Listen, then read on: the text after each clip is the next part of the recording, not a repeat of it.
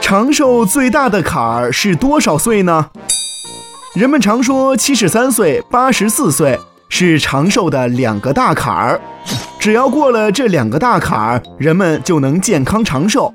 嘿，还真别说，这样的说法还真有一定的道理。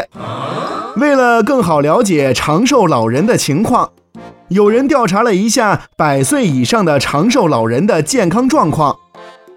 长寿者中，常年卧床的老人非常少，而且也没有几个人是痴呆老人。调查也显示，患老年痴呆的人大多集中在六十五至七十八岁这一个年龄段。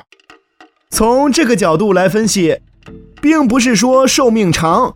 痴呆或常年卧床的概率就高，而恰恰相反，一个人在八十岁之前，如果能够不卧床、不痴呆，那么他健康活到一百岁的可能性就会非常高。也就是说，在健康长寿的路上，八十岁是最大的坎儿。哦。